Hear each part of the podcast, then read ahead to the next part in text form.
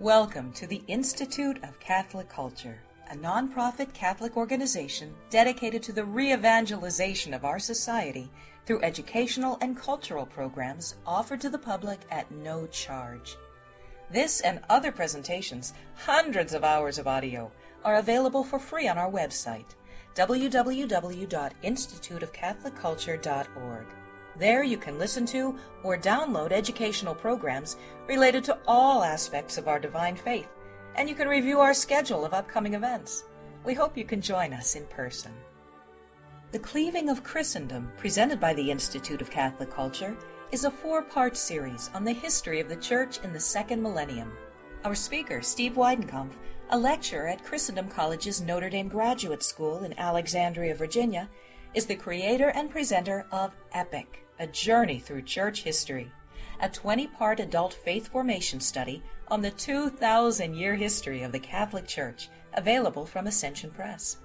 More information about Epic can be found at www.catholictimeline.com. If you'd like to follow along, the slideshow Steve used in his series is available on the audio portion of our website.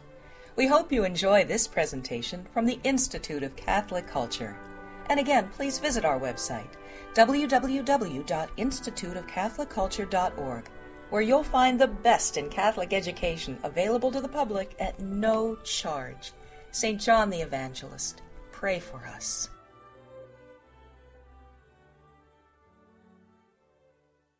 And without condemnation, to call upon thee, O heavenly God, as upon a father, and to say, Our Father, who art in heaven, hallowed be thy name.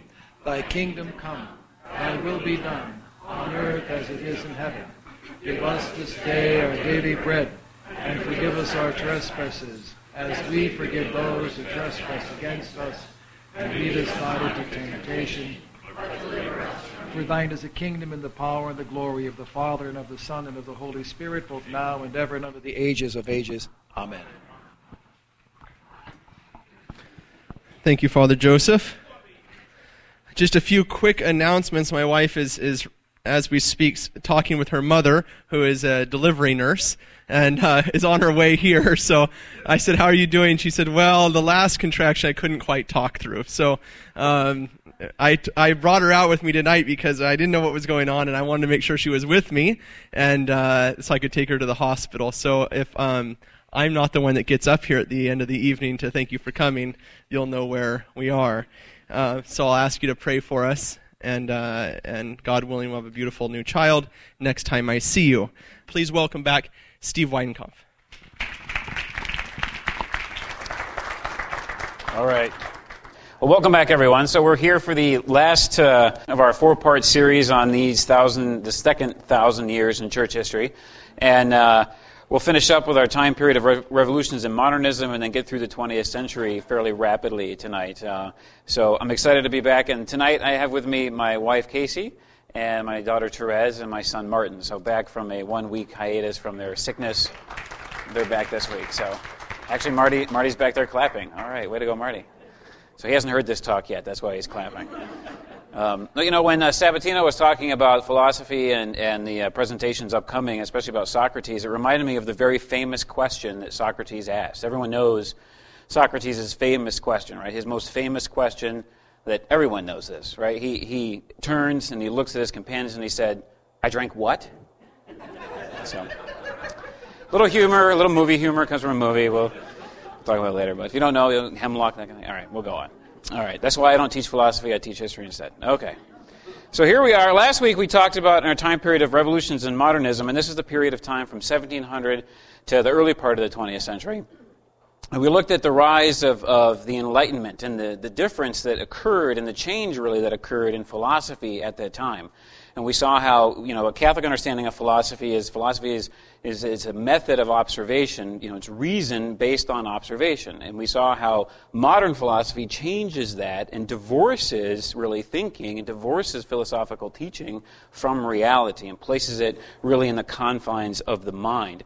And so we see that as a result, as a result of that change in, in position, in, in the view of philosophy, then what happens is that over time, Europe begins to embrace this, this change in society. Whereas before we could say Europe was really a, a God centered society, we, we looked at during the, the Crusaders and scholars. Europe is going into an age of reason, really, where you have, you know, man, it's a man centered society now. So instead of have everyone looking at ourselves, right, we're looking at a man centered society versus a God centered society. And I think we kind of see that today, right? I mean, that's pretty much the foundation, I think, of our own society, don't you think? That, that really we are a man centered society. You know, we're focused on, I think I'm cutting in and out, yeah. Um, we're focused more on ourselves than we are on God. So we'll switch. Is on or is this good? Nope. Is on? Yeah. Okay. So anyway, so we went. So man, Europe is moving away from its centeredness. It's moving away from its roots. It's moving away from the Catholic faith, and we see this really kind of come to a climax, so to speak, in the, this period of revolutions and modernism in France with the French Revolution. And that's really what what uh, is a very important event in the history of Europe, which really kind of helps uh, under, helps explain what's going on in Europe today, and even how it affected the church. It affected the church greatly, and we'll look at that.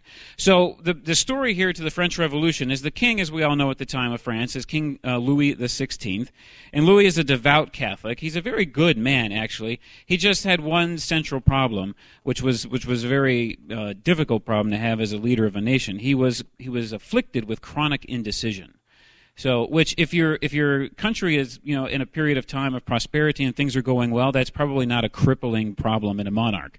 But if your country is in the midst of a huge crisis, to have a monarch or a leader who can't make decisions uh, is a big problem, right? I mean, the hallmark of a bad leader is not someone who makes bad decisions. The hallmark of a bad leader is someone who makes no decisions right, and just kind of lets things happen. And that's really, unfortunately, what Louis XVI did. Now, as we know, Louis was married to Marie Antoinette.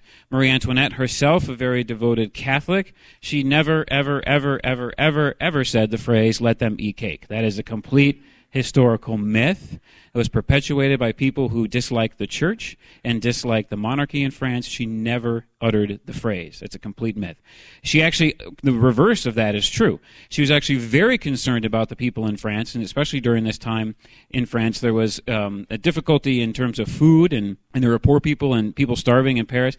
And she, of her own accord and from the World Treasury, set up soup kitchens throughout the city of Paris in order to help feed the poor. She was very concerned about the poor. And so she was not someone who would just flippantly uh, dismiss the poor and not care for them at all. It was motivated by her faith and her love in Jesus that she did these things. So a fantastic woman who's had her reputation spoiled um, in history through this, this propaganda that's just horribly untrue. So what happens in France here is that in the year 1789, France is in the midst of a financial crisis, a huge financial crisis. And the reason why the, the country of France is in a financial crisis is because they participated in a war halfway around the world trying to help a small little nation become independent. That would be us. That would be our nation, the United States of America. So France entered the war on our side, fought against Britain, and they really bankrupted themselves in the process. And so France was in the midst of this huge financial crisis, and in order to help try to solve it, uh, the king called together the Estates General, which is a body in France which hadn't met uh, for a long period of time. So he calls them together. Unfortunately, this uh, Estates General, instead of actually trying to help the situation, makes it uh, revolutionary elements within the Estates General kind of take it over, and they motivate the they they uh, um, manipulate rather the agenda for revolutionary cause. And so what happens is we know in July, on July 14th of 1789, revolutionary elements within Paris storm the city uh, jail, the Bastille, and so, hence the revolution has come to um, uh, France. King Louis XVI, as well as Marie Antoinette and the royal family, are captured by these revolutionary elements and held in captivity. Uh, they're officially overthrown by the French uh, revolutionary government in 1792, and eventually in 1793 they're actually executed. Now, what happens is, as these revolutionaries take control of the government in France, they begin to totally dismantle and totally change French, French society. And what they first do is they go after the Catholic Church uh, obviously a bedrock of French society for many centuries, uh, dating all the way back to the 5th century. The Catholic Church in France have always had this really unique and special relationship, but these revolutionary elements begin to dismantle the entire structure and the entire linkage that existed between France and the church. One of the first things they do is they pass this, what's called the civil constitution of the clergy. And what the civil constitution for the, of the clergy was, was that it separated the church in France from Rome. And we've seen this before, right? And we see this last week. We talked about Henry VIII in England, where he separates the church in England from Rome. And so the, uh, the revolutionary government separates the church in France from Rome. The government assumed control of the church. Priests were actually considered state employees during this period of time. And they actually required all clergy to take an oath of fidelity to the government. Now, where have we seen this, right? We just saw this last week when we looked at uh, England. Now, it's interesting, though, unlike in England, where we had the vast majority of bishops siding with the monarchy in, in Henry's uh, case of, of trying to receive an annulment from his marriage to Catherine of Aragon, in France, the converse is true. The opposite happens. Actually, most of the French bishops remain faithful to Rome. So we know that of the uh, 160 bishops in France at the time, only seven take the oath of fidelity to the government. Only seven. So the vast majority of French bishops maintain their faith and maintain their ties to Rome. Now we know too that these revolutionary elements become even more radical in 1792 when they issue uh, forth the Reign of Terror, where we have within, especially the, the confines of Paris, but even all throughout France, this horrific time when people are arrested on all kinds of charges, given you know really just not any sort of due process, and executed for the simplest of of, uh, of reasons, or even no reason at all. And so we do know, too, that during this time in 1792, there was actually a Catholic uprising in one region of France, known as the Vendée region, which is in southwestern France. There was a large Catholic uprising where Catholics gathered together into an army to try to fight these revolutionary elements. Unfortunately, they weren't overly successful and were violently crushed, and tens of thousands of Catholics in the southwest of France died as a result of that. It's one of the few uh, elements of the French Revolution, of the story of the French Revolution, that's hardly ever told. I mean, how many of you knew that there was this Catholic uprising during the French Revolution? Not many, a few, yeah, um, but not many at all, because it's just not what it's not part of the the regular narrative that's told about the uh, revolution. Now, in 1793, things really ratchet up, and the persecution of the church becomes even more severe. Again, this is the year, as I mentioned earlier, where the king and queen are, are both executed in the same year, different months, but executed in the same year. What this revolutionary government does is it decides, as I mentioned earlier, to divorce France completely from the church. And how it does it is uh, through different means. One of the first things they do is they change the calendar. So they completely get rid of all the standard months uh, in the Gregorian calendar, which had been usher- ushered in by the church throughout Europe. They get rid of those months. They replace them with revolutionary months. They change the, the days of the week. They actually extend the week from seven days to ten days. So most of us were thinking, well, that might not be so bad. Maybe we get like a four day weekend or something every week, right? Now, I mean, they extended it to 10 days so that you could work more. It was it was not an effort for more relaxation and more recreation. It was to in order to work more and to produce more for the government. Um, we also know during this time that they turned the churches, Catholic churches, into temples of reason. Most of us have probably heard the story of the prostitute who is crowned goddess of reason and placed upon the bishop's chair in the Cathedral of Notre Dame in Paris. I mean, just horrific things going on during this period of time. Priests, religious, and Catholic laity were rounded up and put into prison. Uh, there was a group of priests, actually, and religious lay brothers who were arrested and sent and put into these prison ships in the port city of Rochefort and they're known as the Martyrs of Rochefort. There's ultimately 827 of these priests and religious who were imprisoned on these ships because they refused to take the oath of fidelity to the revolutionary government. Of those 827 priests and religious who were put on these ships, 542 died. So over half of these men died because of their they maintained their faith in Christ and in the church. And in January of 1995, John Paul II beatified 64 of these men, and they're known as the martyrs of Rochefort. So a fantastic number of, of martyrs who witnessed to the point of their to their lives for the faith and for the church in France during this time. Ultimately, the reign of terror comes to an end through a very interesting event, a very spiritual event. There were these 16 Carmelite nuns who were in the city of Compiègne. And when the reign of terror began in 1792, they offered themselves to Christ, to God, as a holocaust. And what I mean by that is they prayed to God and they said, This horrible reign of terror has come upon our country, and if it requires us to sacrifice our lives in order for this reign of terror to end, then we freely offer it to you, Christ, and to, you to you, God. Whatever will your will is, let it be done. But they said, if, that, if it needs to be, if this is what it takes to end this, then we offer ourselves freely. And so in the year 1794, they were arrested because simply because they were nuns, because they were, um, and some of them were novices, but it's because they were members of this religious community of the Carmel. They were arrested, sent to Paris, and from the Mother Superior down to the most recent novice were guillotined publicly. Sixteen of these of these oh, beautiful holy women. Ten days after their martyrdom, the reign of terror ended. So really, I mean, uh, a Catholic historian looks at that event and sees that the Lord really that was his will. That was his will for their lives to, to accept their sacrifice and he ended the reign of terror in france. Now it would be many many years obviously before any kind of peace and civility would return to france and we could even argue that maybe it really hasn't returned yet to france but um, and we're still hoping and praying for that. But definitely the active part of the reign of terror was over uh, 10 days after their death. And they're known as the 16 carmelite nuns of compiègne so the reign of terror comes to an end in France, and now the church is really obviously racked greatly by what happened in France and very, very affected by it. Also, during this time, as we get into the latter part of the 18th century into the 19th century, we see the rise of a heresy and a very insidious heresy, which is the part, the second part of our time period here, modernism.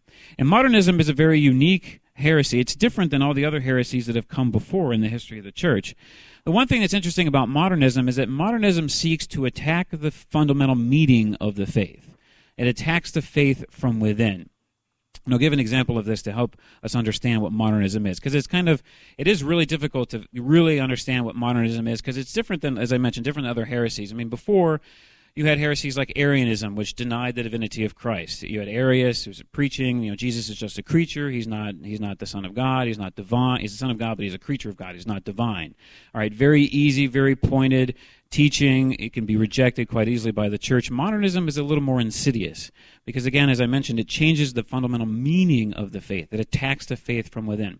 So, an example of this, and this really takes root and takes uh, takes root and grows, especially in the area of scripture scholarship during this period of time as we move into the 18th and 19th century. And even still, it's it, there's some trace elements of it we can still see, unfortunately, today in some certain areas of scholarship in the church, especially scripture scholarship.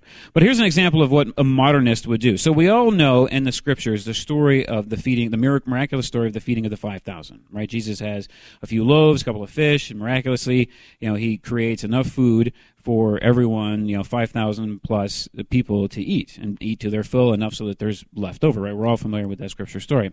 Well, a modernist would say, well, that event happened, but here's really what really happened. What really happened at that event was unrecorded in the scriptures people who came to that event had with them their own food. And what Jesus, or some people did, and what Jesus did was he got those people who had food to share their food with those who didn't have food. All right, that's really what happened. All right, so the miracle is not the miracle of the feeding of the 5,000, it's the kind of miracle of the sharing. Right? Jesus is a nice guy who gets everybody to share. Right? It's not recorded in the scriptures, but we just kind of know that. How we know that, we don't know, but we just know that he got them all to share. That's the and really what it does is the the point is that a modernist seeks to strip away any notion of the supernatural from the faith. Basically, to water down the faith, get rid of the, the divine element of the faith, get rid of anything that's supernatural. So miracles become, they get reinterpreted and devoid of their fundamental divine and supernatural meaning. That's what modernism, in essence, does. And unfortunately, it really took root in scripture scholarship, as I mentioned, even in elements of philosophy and theology in the church. And it really was a significant problem, especially in the 19th century and so in the early 20th century. And so we have popes whom the Holy Spirit brings to the church during this time who directly address this heresy. And one pope who did so is the one listed here on, uh, or you see on your slide, Pope Pius IX. And Pope Pius IX addressed modernism specifically through the calling of an ecumenical council, through the calling of the First Vatican Council, which met very briefly from 1869 to 1870. Now, I'm sure the question in your mind is why did it only meet for one year? Um, were the, the council fathers just that uh, efficient and effective in what they wanted to accomplish, or was there something else going on? Well, no, it ended in 1870. It was actually kind of suspended almost indefinitely because there was a war that broke out in 1870, the Franco Prussian War. And so the French and, and, German bishops wanted to obviously leave Rome and go back to their countries and deal with the pastoral situation of their countries being at war. And also, there were French troops in Rome who were guarding the Pope during this time from Italian nationalists, and they all were recalled back to France to fight the war. So the Pope recognized that you know things are not really stable here in Rome, so we're going to just kind of suspend the council. Actually, one of the first um, it wasn't really ended until the Second Vatican Council. One of the first actions of the Second Vatican Council was to officially close the First Vatican Council. So again, remember things move slowly in the church; it takes a little bit of time. Um, but eventually, it got closed. You know, we had closure on the council.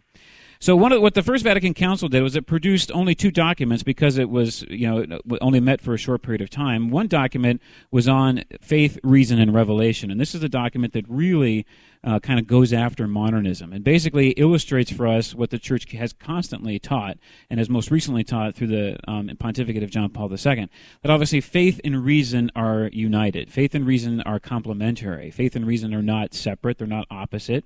You know, one does not trump the other. They both have as their same source God. As John Paul II wrote in his encyclical Fides et Ratio, he said that faith and reason are like two wings upon which the, the human spirit rises to the contemplation of truth.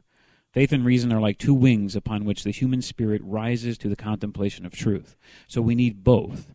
Right? We can't just just you know reject the supernatural nature of, of what happens in the scriptures or through the through the uh, miracles. You know they're they're there. Our faith can can accommodate that. Our reason obviously can accommodate it as well. That document also talked about how there is a God given objective truth. One of the fruits of modernism is the rejection of objective truth in essence, what modernism helps to foster and what enlightened thinking helps to foster is this understanding of, of you know, subjective morality. The morality, what is, what is right, is kind of dependent upon the individual. The individual gets to determine what is right and what is wrong. You know, there's nothing that's God given objective. So, you know, if you think, I think abortion is wrong, but, you know, you might think abortion is not wrong. So it's not wrong or, or right. It's just whatever we decide to think, right? I mean, doesn't our modern world kind of operate that way? Right? I mean, as our, our Holy Father, the current Holy Father has called it, we live a, under a dictatorship of relativism. That everything is relative. It's all subjective based on the individual. Where did that come from? That comes from taking away our God centeredness and fo- forcing it as a, uh, on ourselves and a change in fundamental philosophical thinking. Instead of looking outwardly to God and looking at the world and trying to discern what we know about God from the world, is bringing that, that questioning in and looking at ourselves and thinking we're God, in essence. We set ourselves up, up to be that. So it addressed this whole notion that, again, there is God given objective truth. There are things that are just intrinsically evil. There's no circumstance, there's nothing that can change the fact that these, these actions should not be performed that they are evil in and of themselves. And that's, again, something our modern world greatly struggles with. The other document that came out of the First Vatican Council was a document on the role of the Holy Father, and in particular, the charism of the gift of infallibility.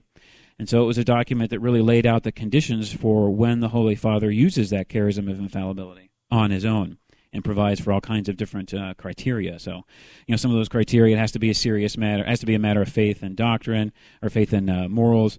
He has to be speaking as the universal shepherd of the church, not just as the bishop of Rome. He has to definitively say that it's a teaching that's to be to be held definitively by all the faithful. So these are all very important criteria. Um, and it's it's obviously infallibility is something that's very much misunderstood by especially our separated brothers and sisters um, as Protestants. They really don't understand what that charism means. It doesn't mean that the Holy Father could wake up tomorrow and declare that everybody has to be a Washington Redskins fan as much as we might like that, you know, it's it that's not true because it's not a matter of faith and morals, right? Although for some people there's a fine line there, maybe uh, in the D.C. area. So another way in which the the uh, the church addressed this heresy of modernism is through the pontificate of, of Saint Pius X. And Saint Pius X was uh, obviously a holy man, a fantastic man, a great priest, a wonderful pastoral pope, really a one a man who, even though he became pope, was elected pope, really still focused very much on being a pastor. He was a pastor of souls. That really was his vocation. He really enjoyed doing that and was fantastic at it. He's also well known for the pope who allowed children at the age of reason to receive communion. So he's the one who kind of changed that, that whole structure and, and when that sacrament would be received. How he addressed the, the heresy of modernism is he wrote a, an encyclical in 1907 uh, Pascendi Dominici Gregis, where he talks about modernism and condemns it, but he gives it kind of its its uh, moniker, so to speak, that we use when we talk about it in theology. It, he called it the synthesis of all heresy. the synthesis of all heresy. So it was it's it takes all of the basically what he's saying is it takes all of the heretical the fundamental notion of all the heresies that have come before it and it kind of it's the culmination of it, so to speak. So all this all this error that has come before in the history of the church is now really kind of synthesized and present here in this this heresy of modernism. And so what he specifically did was as a result of modernism is he issued forth a directive in 1910 that all clergy who taught theology or scripture or philosophy were required to take an oath against modernism in order to teach in, in as a faculty member in those subjects. And so that was something that was present from 1910 all the way up until uh, the 1960s. So that oath against modernism was something that was done away with as a result of the reforms of the Second Vatican Council. So that's not something that currently uh, professors have to do. Although some do take an oath of fidelity to the magisterium um, as they as they should. So we come to the end of our time period here of revolutions in modernism. The church is under attack intellectually. She's under attack, even we could, in a certain sense, spiritually. There's a lot, and politically. There's a lot of change that's going on in Europe during this time. The rise of nation. We've had nation states arise. We have a lot of revol- socialist revolution that's occurring uh, in the 19th century, and things are really going to fundamentally change as we, for the church and for Western world as a whole as we move into our next time period of a world at war. And this obviously is the time period covering the, the two world wars in the 20th century in Europe, 1914 to 1957. Um, this is a period of time when we see the rise of National Socialism, fascism, and communism. And with those political ideologies comes a persecution of the church. Because what those ideologies all profess, fundamentally, what they all have at their foundation, is the subjection of the individual to the state. And so anything that prevents the individual from being subjected completely and totally to the state, like religion would, like the Catholic Church would, is an enemy of these political ideologies. And so we'll see fascism and National Socialism and communism, we'll talk a little bit about it here in a moment, attack the faith. And that's why they do so. They, they attack the faith because it prevents the total subjection of the individual. They, all of the, you know, the church obviously respects the inherent dignity and worth of every single human person um, as as a human being, created in God's image and likeness, not as a cog in the tool of the of the political machine, but as an individual. And so these uh, these groups don't like that. So first, we'll look at what happens here in Mexico in the early 20th century. There's a socialist, anti-religious, revolutionary government that comes to power in Mexico in the early 20th century and they begin to radically change Mexican society as well as uh, really attack the Catholic Church. To give you one example of how bad things are in Mexico at this time, there was a governor of one Mexican province. His name was Thomas Canabal. He had three children. He named them Lenin, Lucifer, and Satan. So that's not really a name you want to kind of grow up to as a child, either one of those names. Um, but this gives you a data point, a sense as to really how bad things are in Mexico at this time. And the governmental authorities have really embraced this evil, evil notion of socialism and communism, and it really infected all of society. During this period of time in the 20s and 30s in Mexico, the Catholic Church was outlawed. Bishops were actually stripped of their citizenship and expelled from the, from the country in 1927. Clergy were arrested simply for being clergy. Those who remained or who weren't arrested had to go into hiding and go underground in terms of working uh, for the people and continuing their pastoral ministry.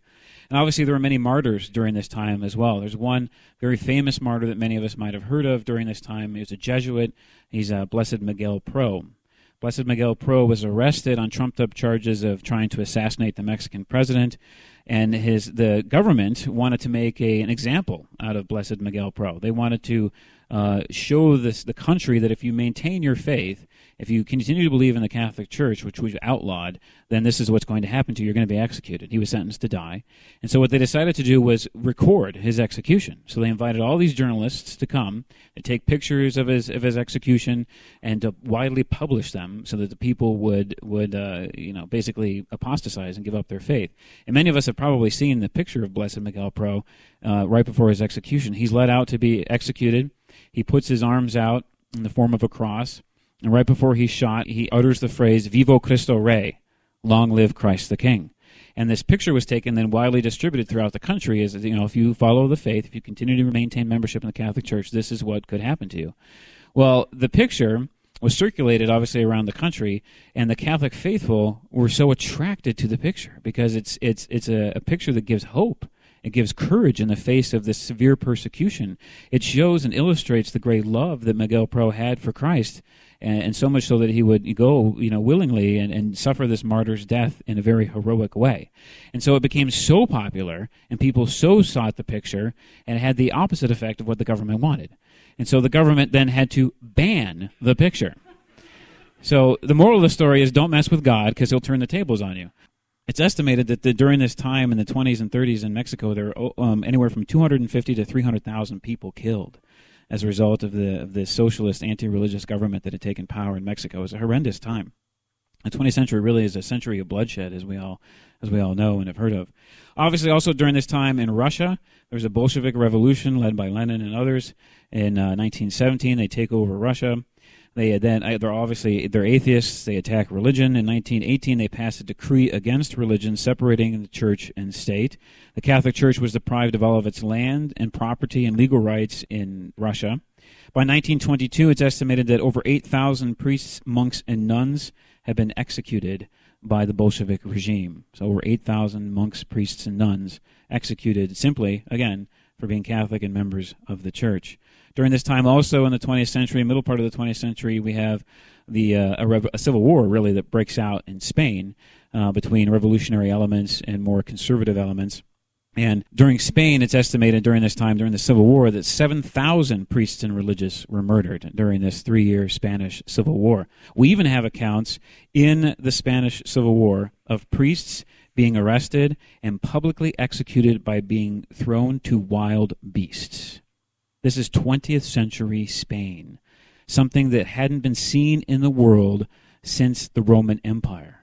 I mean, could you imagine that? I mean, think about it. It's not very long ago. It's only 70 some odd years ago that you had literally priests in Spain being sent and being torn to death by wild animals. Just horrific. I mean, really, if you want a century in which Satan was really working, that the 20th century is most assuredly it. He was at his height, eh, so to speak, during that century. It's just horrific what went on in all these different nations.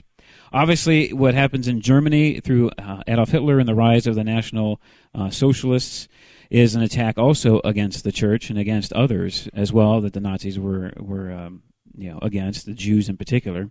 And when the Nazis come to power and Hitler comes to power in Germany, the Pope at the time is Pope Pius XI. Pope Pius XI sends or writes an encyclical uh, in 1937 called Mit brennender Sorge, or it, it usually translated in English as with burning concern. Sometimes you'll see it with burning sorrow. It just depends on how the translator wants to translate it. But this is the only encyclical in the history of the church that was written in German. This was written specifically in German. It was written to the bishops and the people of Germany. It was um, sent into Germany to be read by all the Catholic faithful and others in Germany. It was drafted by the Vatican Secretariat of the State at the time, Secretary of State, a man by the name of Eugenio Pacelli. Eugenio Pacelli will become Pius XII here. We'll talk about that in a moment. In this encyclical, the Holy Father condemns National Socialism, and in particular condemns National Socialist racial policies. Uh, he calls them anti Christian, the adoption of these racial policies that the Nazis had specifically against the Jewish people.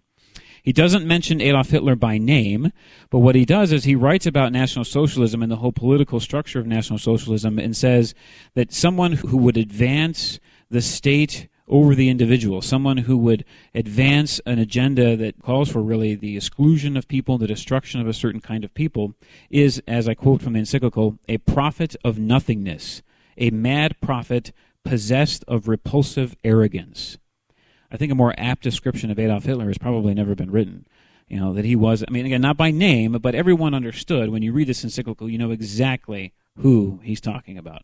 Again, a prophet of nothingness, a mad prophet possessed of repulsive arrogance. Ultimately, the publication of the encyclical was banned in Germany by the National Socialists. Pius XI will die in 1939. His replacement, as I mentioned earlier, Pius XII, is Eugenio Pacelli. Now, Pacelli was very, very aware of what was going on in Germany during this period of time because he had been apostolic nuncio, or basically the Pope's diplomatic representative to Germany in the early part of the 20th century, right before the end of the First World War, and then for a few years, about a decade or so after the end of the First World War. He had been there, he knew what was going on, he saw the early beginnings of Hitler and the National Socialist Party. While he was in Germany, he spoke out against National Socialism. It's recorded that he made 44 public speeches between the years 1917 and 1929. Obviously, towards the end of that period of time, he spoke out against National Socialism in the vast majority of those speeches. Elected Pope in 1939, the Germans reacted this way in the Berlin newspaper. The editorial, when it recorded the news of Pacelli's election, wrote this about their response.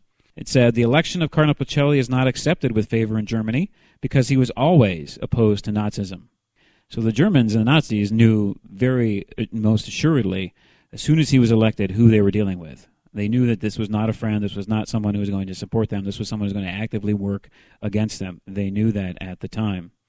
Obviously, Hitler and the National Socialists wanted to persecute the church, and they they did so. Many, many martyrs during this period of time, as most of us know the great stories of the martyrs of uh, in the different concentration camps, like Saint Edith Stein, for example, Saint Teresa Benedicta of the Cross. We see uh, Saint Maximilian Kolbe, a Polish priest who gave his life for another man in Auschwitz.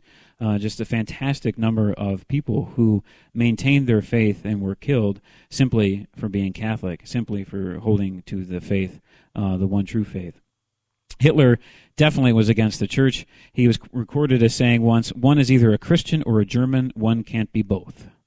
It kind of gives you a sense of where he was coming from. Again, this is what these all these political ideologies do: is they subject the individual to the state, and they attack anything which seeks to have an alternative loyalty from the individual.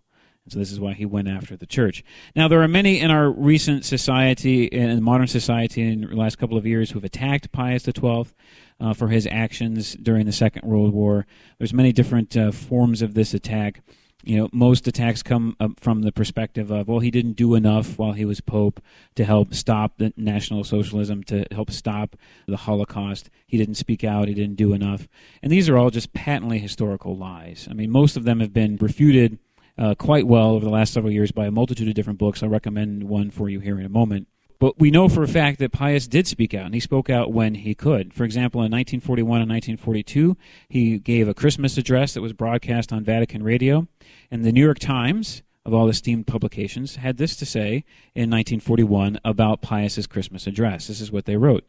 The voice of Pius XII is a lonely voice in the silence and darkness enveloping Europe.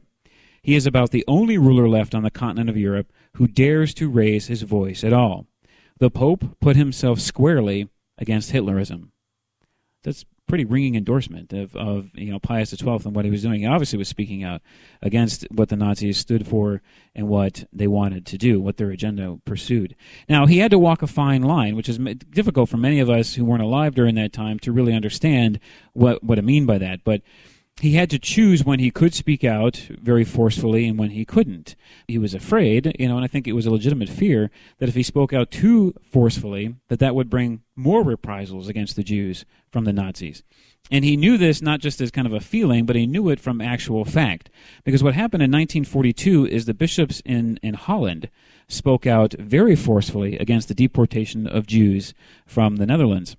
And as a result of that, the Nazis ratcheted up their persecution of the Jews, and it's estimated that 79% of the Jewish population in Holland was deported to the death camps during during the Second World War. 79%. It's the most of any country in Europe, and it's the one country where the Catholic bishops really spoke out extremely forcefully about what was going on in their country. And so the Pope knew that he had to walk that fine line. He definitely had to walk the fine line. It used to be, for example, that the, the Nazis, if you had, if you could show you had a baptismal certificate, even if, if it had been issued fakely from the church, which Pius XII did allow that and did approve for that to happen, that you know priests could issue fake baptismal certificates to Jews so they could at least present a document to the Nazis saying that they were Christian, even though they really weren't, uh, in order to save their lives. Uh, it, we do know that in in uh, Holland, it used to be their their policy, the Nazis, that they wouldn't arrest those of Jewish Jewish ethnicity who or who, who had converted to uh, the faith if you could show a document.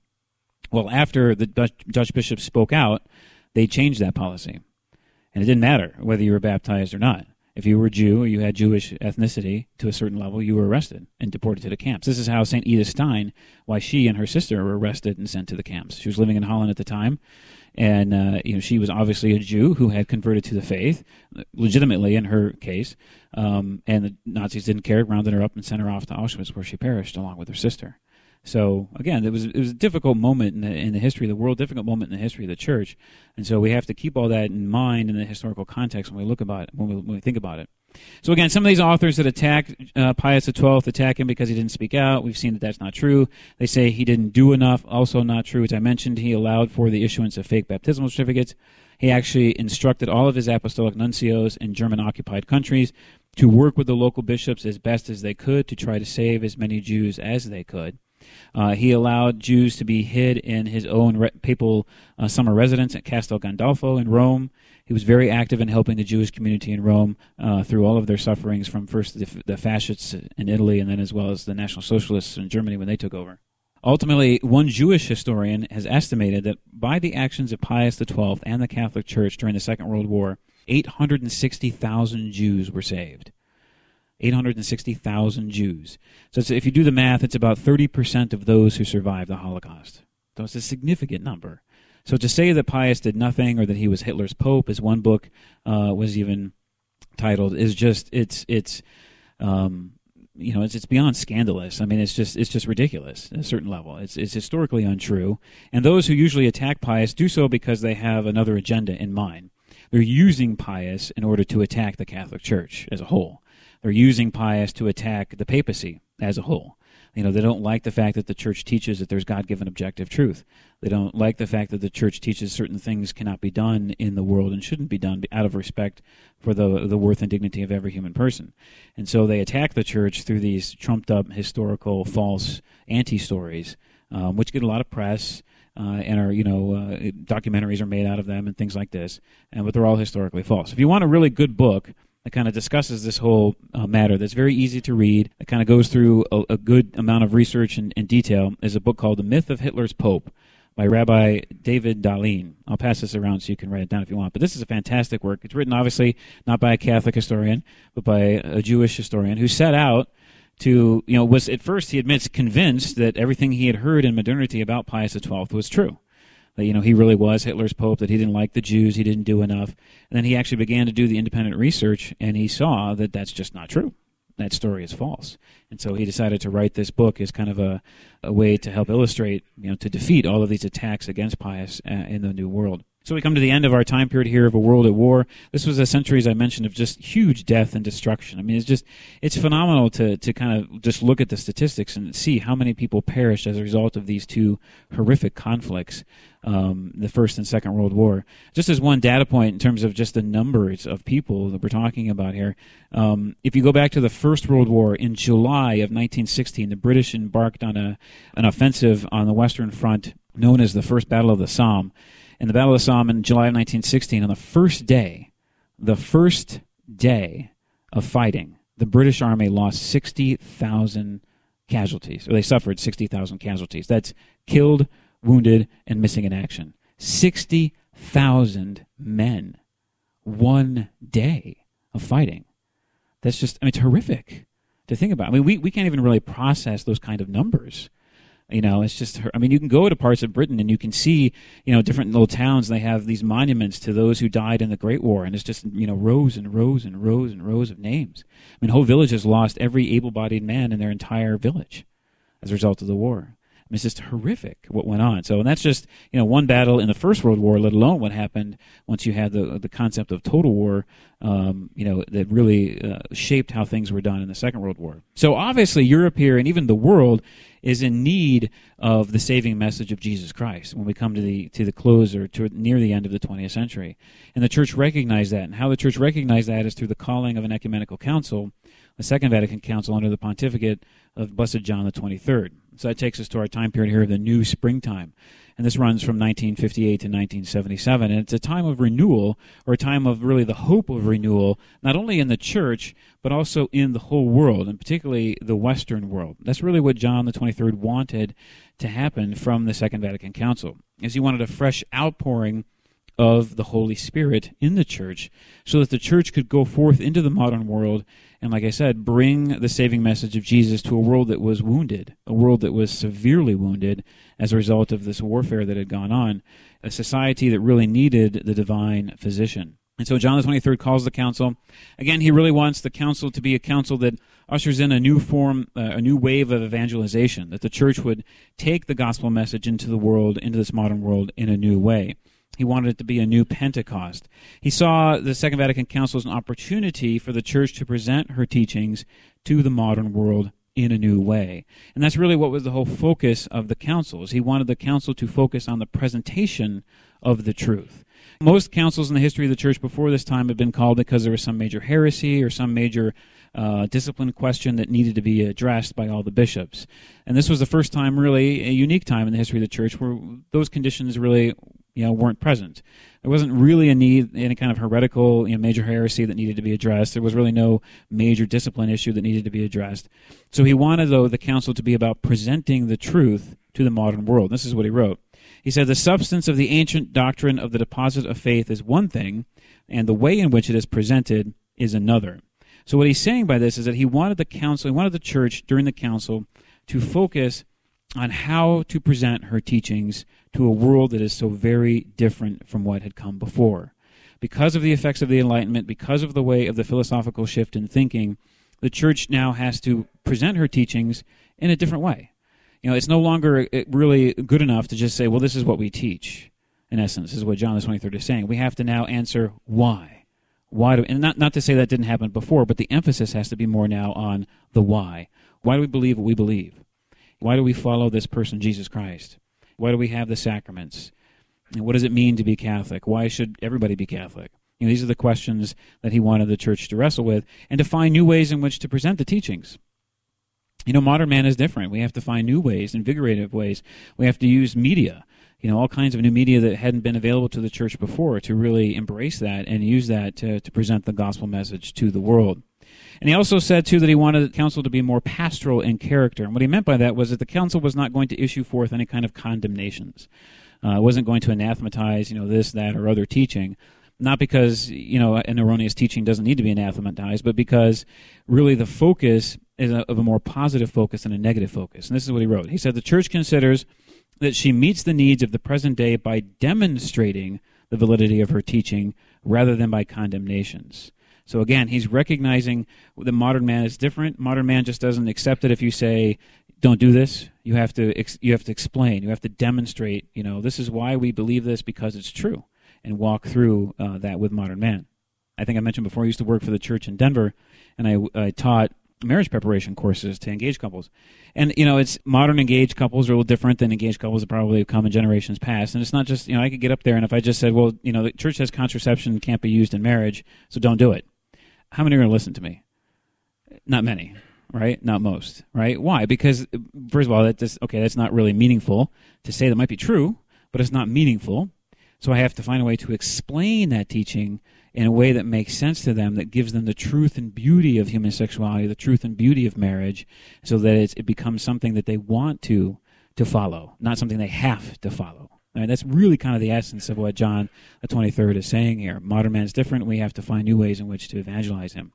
Ultimately, the council produces 16 documents. Of those documents, there are four major constitutions, uh, which you see here on the liturgy, on the church, on divine revelation, and then on the church in the modern world as well. And if you've never read those four major constitutions of the Second Vatican Council, I highly encourage you to do so. You can easily find them on the web for free. Um, you can go to the Vatican website. You can go to EWTN's website. All kinds of websites will have the documents. Uh, you can get the book if you want through Amazon of the council documents. But take the time, especially to read these four major constitutions. They are fantastic documents. They're, you know, it doesn't really require a PhD or master's degree in theology to read them, although that might help in some sections. But it's easy, you know, if you if you don't if you have a question about one of the, something in the in the document, you know, go to your parish priest, go to a, a learned person that you know, and ask the question you know, what does this mean? What am I supposed to get out of this? Use the catechism, you know, while you're reading the, this document as well, or these documents as well. Uh, and if you want just one kind of good overview book that I recommend about the Second Vatican Council and all the documents of the Council, I recommend Vatican II: The Crisis and the Promise from by Alan Schreck. So Alan Schreck was a consultant on my EPIC program. He's a teacher at Franciscan University of Steubenville, and so he's written just a nice little short summary of each of the 16 major documents of the Council what they teach, the highlights of them, uh, and then gives you a little bit of information about uh, you know the backstory to the council, and then how the council has has or has not been implemented in the church um, since its closure. So I highly recommend this work. I'll pass this around as well if you're interested in that. So ultimately, we know that the implementation of the Second Vatican Council is, remember, as I mentioned last week, we talked about the Council of Trent, that it takes, in the history of the Church, it takes um, usually a major pope or you know a very significant pope to implement the decrees of a council that they never really take root in the life of the church until someone comes along and, and kind of implements them in the life of the church. And paul vi tried to begin the implementation of the second vatican council and he met with different success. He met with uh, in the eastern part of the world, for example, in Eastern Europe and in Africa and Asia, he met with great success. In the western part of the world, the United States and uh, Western Europe, not so much. The implementation of the council was a little was a little bit different uh, in the Western world than it was in the Eastern world for a whole lot of different reasons, and most of us have kind of suffered through some of the um, ill effects of the uh, you know personal agendas pursued by others to try to implement what they thought the council actually what the council taught instead of actually realizing what the council did teach. So there was some difference in implementation throughout the world, but ultimately the council needs to be seen as John Paul II saw it as a gift a great gift to the church by the Holy Spirit. And that's exactly what he said. He said that the Second Vatican Council was a gift of the Holy Spirit to the church. And he encouraged us to read the documents, to study the documents. And he really called also the Second Vatican Council a compass that we need to utilize in order to understand where the faith and the church is going in this new millennium. He wrote this He said, I feel more than ever in duty bound to point to the council as the great grace bestowed on the church in the 20th century. There we find a sure compass by which to take our bearings in the century now beginning. So, if we want to really know where we're going as a church or where we should be going, what we should be doing, our late Holy Father is saying we need to read and understand and study the documents of the Second Vatican Council. So, again, I highly encourage you all to do that. So, that takes us to our last time period, the threshold of hope, and really, which is the pontificate of John Paul II to our present day. Now, there's many, many things we could say about John Paul II and his pontificate. Uh, most of us, you know, live through all of his pontificate. Uh, uh, he's a fantastic, wonderful man, a holy man, a man who inspired not only Catholics but also those who were not Catholic. And he really had as his main kind of goal and focus of his pontificate is to build up a civilization of love and a culture of life. That really was what he wanted to try to accomplish, and I think he put us on the path of doing that of encouraging us to, to bring that forth into the modern world. He was a man who his first words from, from the balcony of St. Peter's when he was elected pope was to was be not afraid. And he really embodied those words throughout his pontificate. Whether it was uh, telling the youth of the world to be not afraid, to love Jesus, to embrace him, to embrace the church, to be different than your peers through all the different World Youth Days that he, that he first started and, and attended. Whether he uttered the phrase "be not," or whether he embodied that phrase "be not afraid" in his dealings with the Soviet Union and his intimate uh, role in the downfall of, of that evil institution of communism, that evil empire. He, you know, said, "Be not afraid." In terms of evangelizing the world, of going forth and traveling throughout the world, he went over on over a hundred apostolic trips you know, a pope who traveled throughout the world to spread the message of Jesus Christ. You know, and I mentioned, I think, a couple of times ago that that um, you know, back in the 11th century, when Pope Urban II left Rome and traveled through the south of France, that how what a unique thing that was. Most people never saw their bishop, let alone a, a pope. You know, we grew up in a time when we, you know, the Pope is traveling all over the place, and we can click on CNN and see him land here and there and everywhere. And it, you know, it might not resonate with us how big of a deal that really is, and how a recent thing it really is for a pope to do that. Uh, he really had, I think, five main themes throughout his pontificate. One was obviously the new evangelization, the spreading of the gospel, the, implementation of the Second Vatican Council, as I've mentioned. He focused also on a theology and teaching of love and marriage. You know, many of us have commonly know this as the theology of the body, his catechesis on the body, where he really wanted to help, uh, you know, pave a, a sure theological foundation for a greater understanding of the, the dignity of the human body, the dignity of the sacrament of marriage, and the dignity of the marital act within marriage. So, fantastic writings, uh, which many people are, are unpacking and are, are continue to write about and study and will for a very long period of time. He also wanted to prepare the church for the third millennium, the coming of the new millennium, which we're currently in, and he did that during the course of his pontificate. And also, too, he really wanted to highlight one of the major themes of the Second Vatican Council, was, was what which is this universal call to holiness. One of the chapters in Lumen Gentium, the document on the church from the Second Vatican Council, talks about how all of us, as baptized Christians, have a vocation to holiness. Holiness is not something reserved just for priests and religious, it's something that all of us are called to embrace and to embody in our daily lives. We all are called to be, and really to utter the words of John the Baptist in the gospel, where John the Baptist says, He must increase and I must decrease. Right? That's our fundamental vocation, is that when we're to love Jesus and be filled with sacramental grace so that when people come into contact with us, they don't see us, they see Jesus through us. That's exceptionally easy to do, right? Everybody can do that. Go ahead and raise your hands. So, no. no, obviously it's not. It's not easy to do, but it can be done and it should be done, and that's our vocation. That's our calling. And so he really encouraged us to do that. And one of the ways he did encourage us to do that is he gave us examples from a wide spectrum of people by beatifying over uh, 1,300 people, by canonizing over almost 500 people, you know, from all different kinds of ways of life, you know, religious, priests, lay people, married people, even. Uh, he gave us these uh, saints as examples so we can turn to someone and turn to them and ask them for our, their help in order for us to live the life that we are called to live. Obviously, he had a huge impact on the world in his pontificate. He really, I think, in a certain sense, restored prestige and honor to the papacy.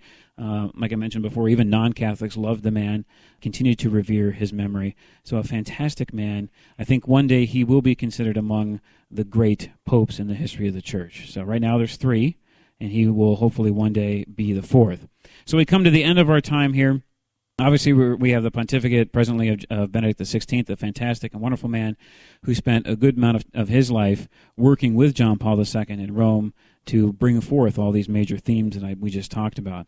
So, a man who will, will continue to guide the church, hopefully, for a, number of years, uh, and a man that we should thank definitely the Holy Spirit for granting and giving to us during this time in church history. So, we come to the end of our time together in these four parts, and hopefully, as a result of these thousand years that we've gone through over the last month, that um, which was kind of rapid, very fast. But hopefully, we've learned a lot. We've learned, you know, that that the history of the church, the church has gone through many, many different things, uh, and has suffered through many different periods of time, and she's still here. And obviously, that's because of the church, who the church, what the church is. The church is the body of Christ. The church is, is also animated and guarded and guided by the Holy Spirit. And hopefully, our study of the history of the church not only emboldens us to have a greater sense of our identity as Catholics, emboldens us to fulfill our baptismal vocation to go forth and to, to present Christ to the world, but it also helps us grow deeper in our relationship with the Holy Spirit, that we can grow in our love and appreciation for Him. Uh, and for God as a whole. So I want to thank you all so much. And I know it's, as our tradition, we'll take a short little break here and then we'll come back for questions. Thank you again. Thank you, Steve.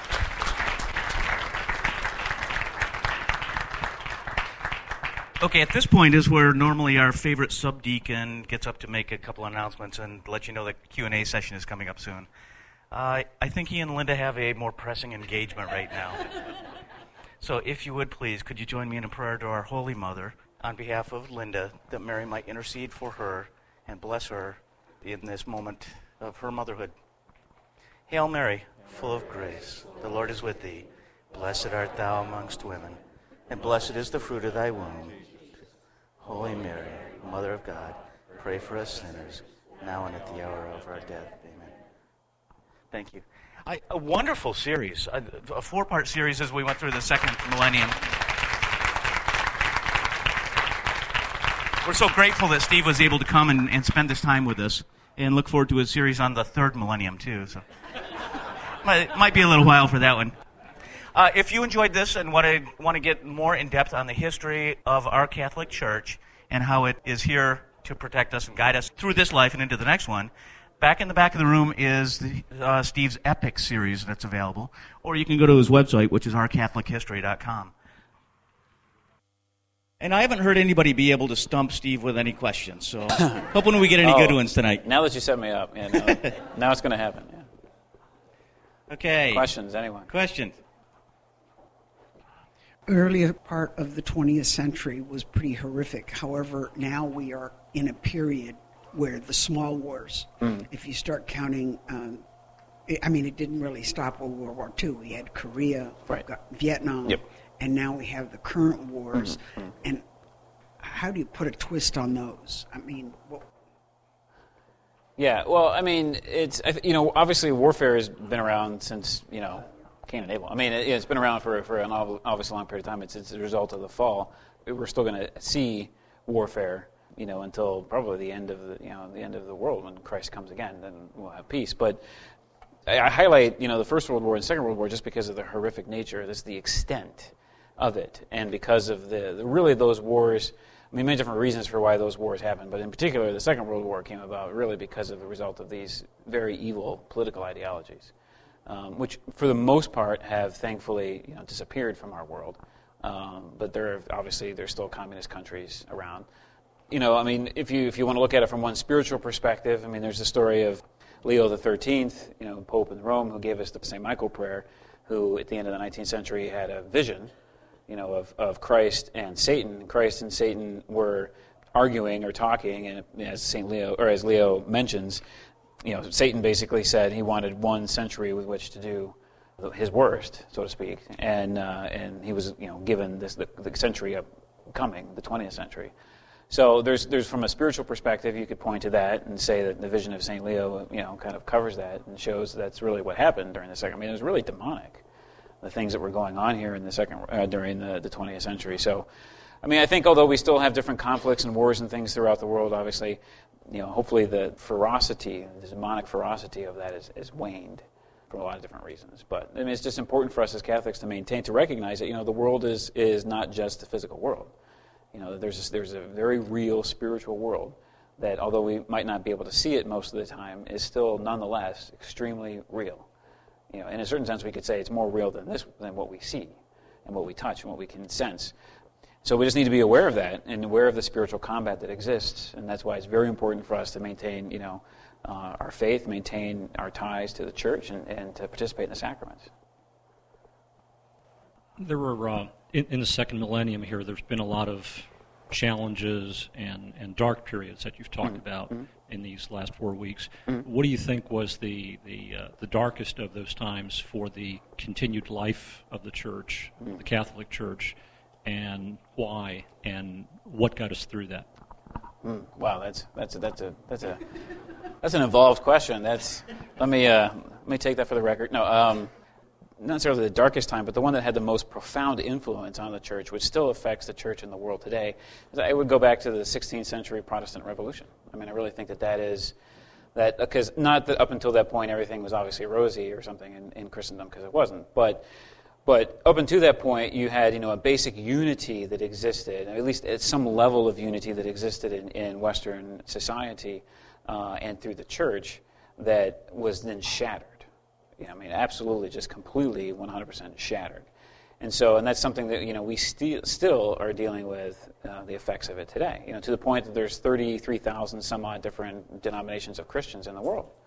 You know, I mean, that's obviously not what Jesus wanted when he prayed. You know, let Father let them. You know, they need to be one. They need to be all united. So, um, so I think that's the that's the, the darkest time, so to speak. And it's not to say that obviously there wasn't reasons, as we talked about, for why the revolution. There were a lot of abuse and things we talked about in the church. Um, and the revolution happened, and it's, it's something we're still dealing with. And how do we get through that? I mean, I think we're seeing actually a lot of it um, kind of come around now. I think we're seeing, you know, with uh, what the Holy Father recently did for the Anglican Communion, allowed them, you know, the ability to, to come in and maintain their tradition and the faith. Um, I think that's one way in which we're kind of overturning what happened uh, in that dark time in the 16th century. You know, all the great Protestants who have, who since the Second Vatican Council, really, who have come into the church, you know, and have converted, people like Scott Hahn and others, you know, who have, uh, or people who have left the church and become Protestant and then come back to the church, like Jeff Cavins. Um, you know, fantastic men and, and, women who are doing great things for the church, spreading the faith and in the world, and you know, um, are doing so. You know, I think because of the I really think because of the council, because of the outpouring of the Spirit, because of of the work that John the Twenty Third set the church on continuing especially through the work of John Paul II. I mean, the, the, fact that we had, you know, him, great, holy man, wonderful man, for such a long period of time uh, during this millennium, really implemented that council authentically, uh, and we're seeing the fruits of it now. You know, and we're going to see the fruits of it continue and continue. I think this is going to change. I think ultimately we're going to get to the point, you know, where, um, and I think a lot of people are there. It's just a matter of thinking about it and making the decision. Is that you come, you really have to recognize that you know, it's the Catholic Church. Maybe you can look at the Orthodox Church, but it's, you know, it's the Catholic Church is really the one that ha- can trace its origins all the way back to the Apostolic times. It's the one where you look at the writings of the, whole, of the early church fathers, are you know they believe what we believe, you know. So if you're going to be Christian, why why not be Catholic? In essence, so great question. Uh, you'd mentioned earlier about correct me if I'm wrong, but fraudulent baptismal certificates for Jews. Yeah, yeah, yeah. Fake baptismal certificates. hmm Obviously, they saved lives, but isn't that somewhat of a moral conundrum if they're if they're fake, if they're fraudulent, if they're they're not real? It's, what is what's uh, you said? Is, what is, isn't it somewhat of a moral conundrum? I mean, although, is it a although moral they saved they saved Yeah, yeah. lives, but they were fake. Yeah, no, there's uh, there's no more. It's just a piece of paper.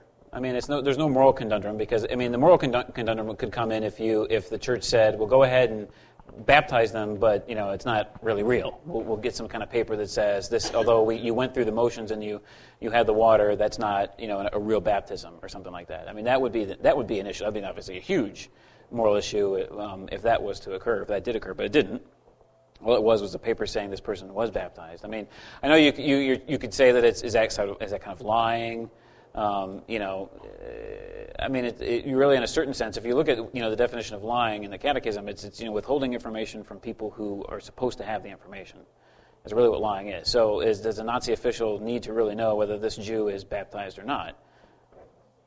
No, I think most of us would argue no. That that Nazi official does not need to know. So, I don't think there's a moral issue there. I mean, I, I understand your point, and I think it's it's a it's a good question, but. Um, no, obviously the, the Pope didn't see a problem with it, um, you know, and, and the, the church as a whole didn't see a problem with it, and I think for those reasons. So, but yeah, fantastic. Okay, our last question. Um, it, it seems as though Europe never really, or has not yet recovered from the uh, uh, from the terrors Mm. of the of the wars of the century, of the 19th century, Mhm. 20th century. Um, I see hope as you just presented it, but it really feels as though they've never just really recovered economically or culturally or, I guess, Mm. even demographically. Yeah.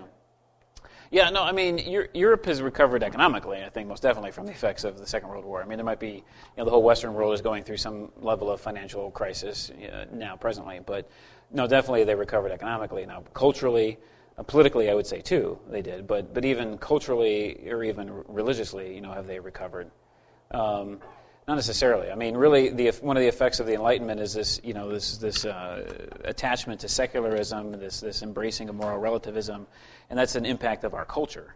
A, that's a force of our culture, which unfortunately has become widespread in Europe today, and even in, in, in the United States to a certain extent. So, how do you overcome that? I mean, I think you do it like what John Paul II started with the Youth World Youth Days. I mean, he kind of bypassed a generation and went right to, although he didn't really, but you know, in a certain sense, he emphasized going right to the youth and and talking to them because he recognized that and the young people of today really are they're they fall into two, different sociological studies and different books on the on the matter but really they fall into two camps. There are those who are if they're religious at all they are really religious. Like they really want to practice their faith. They really want to know their faith. They're really attached to their faith. Uh, then the other grouping is are those who are just massively indifferent I mean, the vast majority. Not not that they're you know really opposed necessarily to faith. They're just you know what's in it for me. It doesn't really give me anything. I don't you know it doesn't affect me at all. So I'm not really concerned. Because if you look at it, it's interesting. You look at some of the uh, kind of these dissident groups that grew up in the 60s and 70s. These groups that call they still exist. You know, they call themselves Catholic, but they're really they're not Catholic because they espouse everything that's kind of contrary to the, the church's teachings. Um, that's one of the things that they really are upset about currently. The older membership, the membership is because their membership is aging and the younger people are not joining. And so the revolution that their parents or that their you know older people that kind of wanted to see happen in the church in the 60s and 70s, uh, they don't feel the same need to, to be attached to that same kind of movement. So it's really kind of fascinating that way. So I think you'll see that in Europe as well. I mean, you, you have uh, you know a society that's really embraced secularism to such an extent that, that they've really put God kind of out of the picture as a whole. But I think you'll, we will see that begin to change because of the youth. The youth really will, they really have in many ways embraced the faith, embraced the church, the Catholic youth in particular. And I think they will be the ones who, in the future, kind of come to positions of power and authority in those countries and, and change it. So I hope so. I mean, we hope, we all hope so. But there's a lot of other factors involved, obviously, in that. But, but let's, uh, let's pray that that does happen. So, Steve, thanks a lot Great, for this very informative series for us. thank you.